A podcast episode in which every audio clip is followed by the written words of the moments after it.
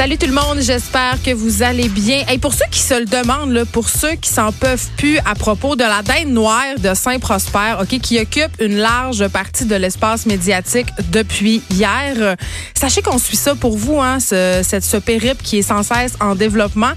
Peut-être qu'au cours de l'émission, on apprendra euh, des nouvelles sur la dinde noire qui continue à sévir et euh, graffiner les hoods de char des habitants de Saint-Prosper. Il y a des gens qui ont qui avaient des solutions hier pour la dinde. Euh, installer un couch aux limites de la ville en était une euh, qui a été proposée plusieurs fois. Donc, on ne sait pas. Peut-être euh, habitants Saint-Prosper, installer un beau divan lettre à la sortie. Conduisez-la aux portes de la ville, comme qu'on dit par chez nous. Hey, aujourd'hui, c'est la gliolée des médias. Et bon, euh, la moitié des comptoirs d'aide alimentaire manquent de denrées. C'est le moment de se montrer généreux. Euh, c'est la 19e édition. Il va y avoir tout le gratin médiatique, des bénévoles, des vedettes hein, qui vont se déployer dans les rues de Montréal. Il va y avoir 350 points de collecte dans la rue pour recevoir vos dons, euh, des denrées non périssables. Non, vous ne pouvez pas apporter le cadavre de la dinde noire parce qu'elle va périmer. OK? Euh, et cette année, il y a des porte-paroles, comme à l'habitude, Alexandre Champagne, qui était là hier, en fait partie. Je vais moi-même aller faire ma part tantôt devant les studios de Cube. Oui, oui, coin Sainte-Catherine et Berry, juste en face, hein, sans surprise, du métro Berry-UCAM de la place Émilie Gamelin. Donc, ça vous tente de venir euh, me serrer la main ou peut-être me cracher au visage, venez, soyez là. Mais crachez-moi pas d'en face, là, c'est une blague. Euh, c'est important, la guignolée des médias. On en a parlé toute la journée hier, l'augmentation du coût des aliments en 2020. Ça va augmenter dans plusieurs secteurs de l'alimentation et ça va augmenter aussi la pression sur les banques alimentaires. Et là, je sais, je sais qu'il y en a il y en a qui sont tyranniques par rapport à la guignolée des médias. Tiens, une gang de vedettes privilégiées qui font en croire de s'intéresser aux pauvres une journée dans l'année. Sais, un peu comme dans le temps du Pâques, là. On...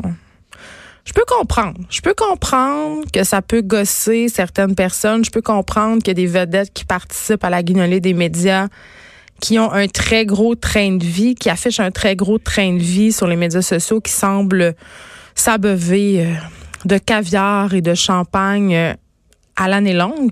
Mais essayons de voir ça autrement. Tu les vedettes, ben oui, ont beaucoup de portée sur les médias sociaux. Puis si cette influence-là peut servir à garnir les banques alimentaires, ben moi je dis que c'est une bonne chose. Puis aussi là, faut arrêter de penser que toutes les vedettes sont riches puis sont fortunées là. Euh, il y a plusieurs acteurs, euh, chanteurs qui connaissent des creux de vague quand même assez importants, qui ont connu aussi la pauvreté. Il y a même des vedettes qui sont assez euh, en santé financièrement euh, maintenant, qui ont connu des temps durs. Là, je vous ferai pas un résumé de tous les articles de sept jours euh, où des vedettes racontent leur miséreux temps passé. mais quand même, il y en a même qui ont déjà été dans des banques alimentaires. C'est le cas de l'une des porte-paroles de l'événement de la Guinée des médias cette année, Mélissa Bédard. Euh, donc, quand même, euh, la pauvreté, ça épargne personne.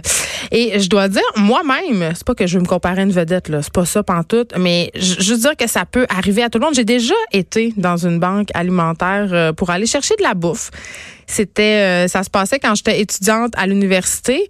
Moment de ma vie où je gérais assez mal mon budget, je dois le dire, et moment de ma vie où je roulais pas sur l'or non plus. Je m'en rappelle comme c'était hier. J'avais pris l'autobus pour y aller. Je m'étais renseignée euh, sur une banque alimentaire qui était euh, pas si près de chez nous finalement. Euh, c'était dans un sol d'église et quand je suis descendue en bas, quand j'ai descendu l'escalier, j'avais un peu, j'étais pas bien, j'avais honte. Je trouvais que j'avais pas rapport là. Moi, la petite fille privilégiée d'un père entrepreneur qui a jamais manqué de rien. Mais tu sais, pour vrai, faut sortir de la tête que justement les personnes qui utilisent les banques alimentaires, ce sont forcément des personnes très très pauvres qui sont dans la rue. Là. Euh, j'en parlais euh, hier soir euh, à LCN, à l'émission de Julie Marco, justement.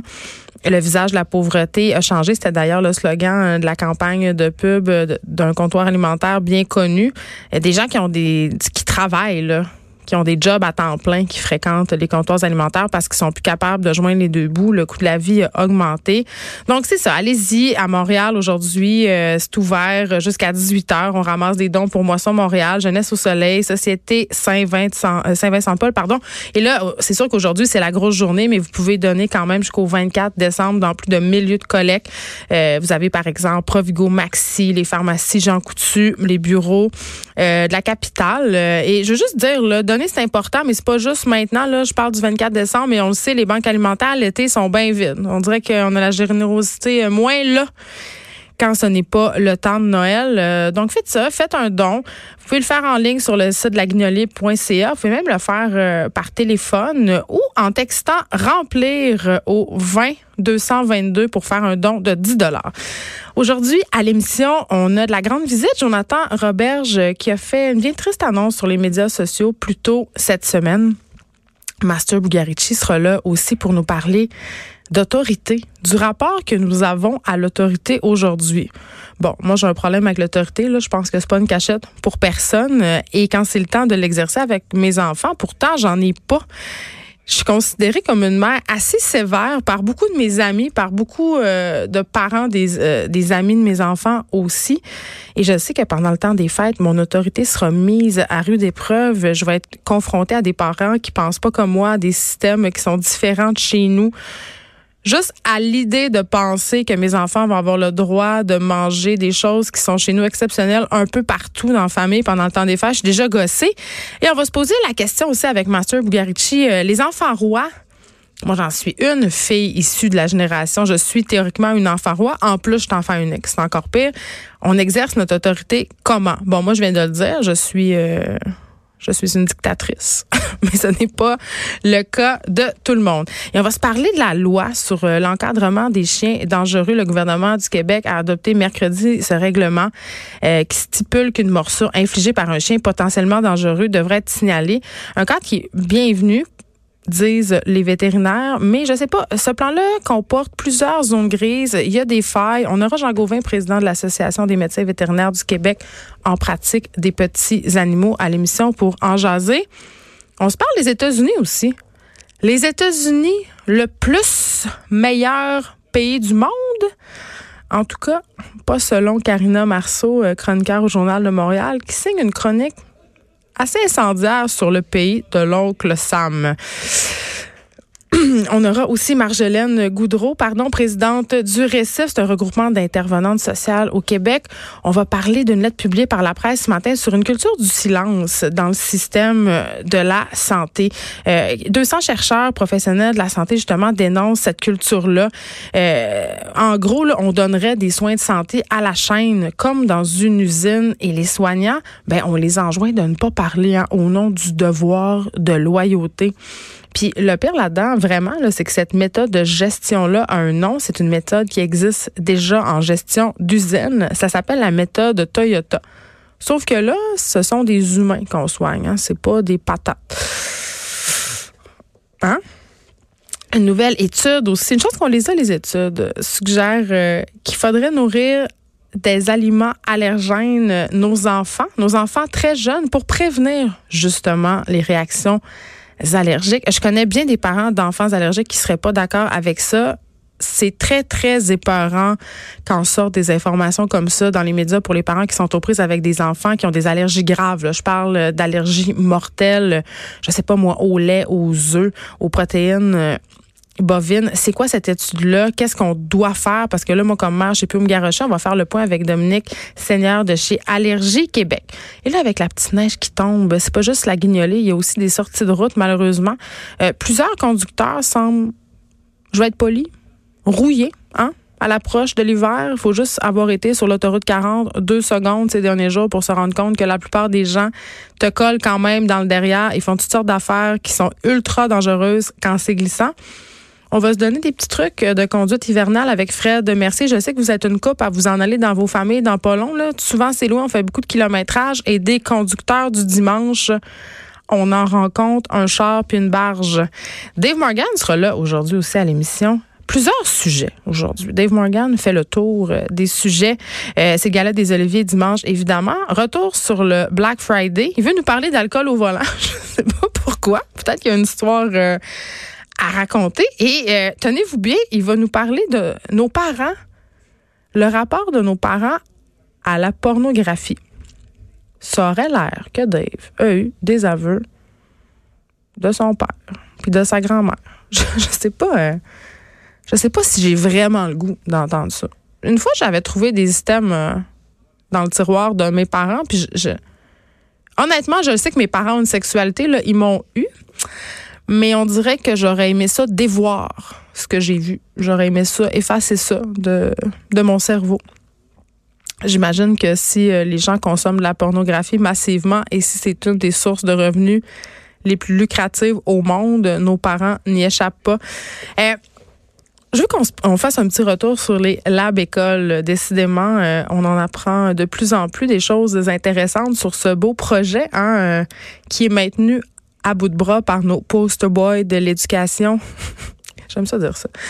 Ricardo, euh, l'arrivée, hein, ce grand pédagogue. Euh, J'aime ses recettes à Ricardo, là, pour vrai. J'ai même sa mijoteuse. Sa mijoteuse de Marc Ricardo. Elle fonctionne très, très bien. OK?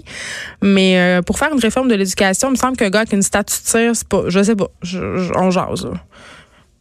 Je trouve que Pierre Lavoie, c'est déjà plus crédible quand on sait qu'il y a un manque d'éducation sportive le flagrante dans nos écoles. Bon, vous allez me dire, euh, t'arrêtes pas de dire que ça serait le fun qu'il y ait un retour des cours de cuisine dans nos écoles. Bon, c'est vrai, mais il y a d'autres besoins plus urgents et c'est vraiment ce que nous apprend euh, notre bureau d'enquête ce matin. Euh, le lab école, hein, se ferait au détriment de besoins, mettons, qui seraient plus pressants.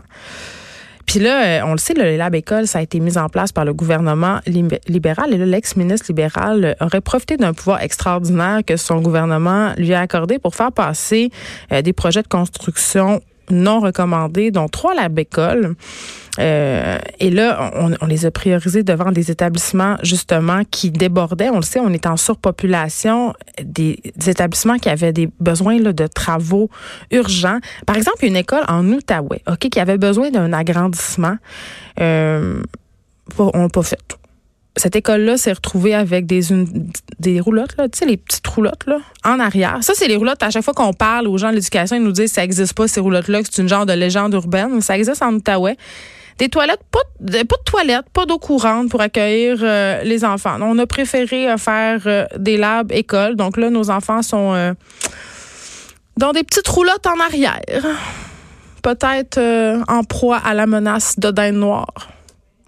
On sait pas. Mais c'est quand même assez capotant. J'avais le ministre Roberge en début de semaine ici même et j'avais, j'ai posé la question. J'ai dit, est-ce que le projet des labs écoles est en train de se faire au détriment euh, de populations moins favorisées? Est-ce qu'on est en train de priver certaines écoles qui ont des besoins criants au profit de ces projets-là?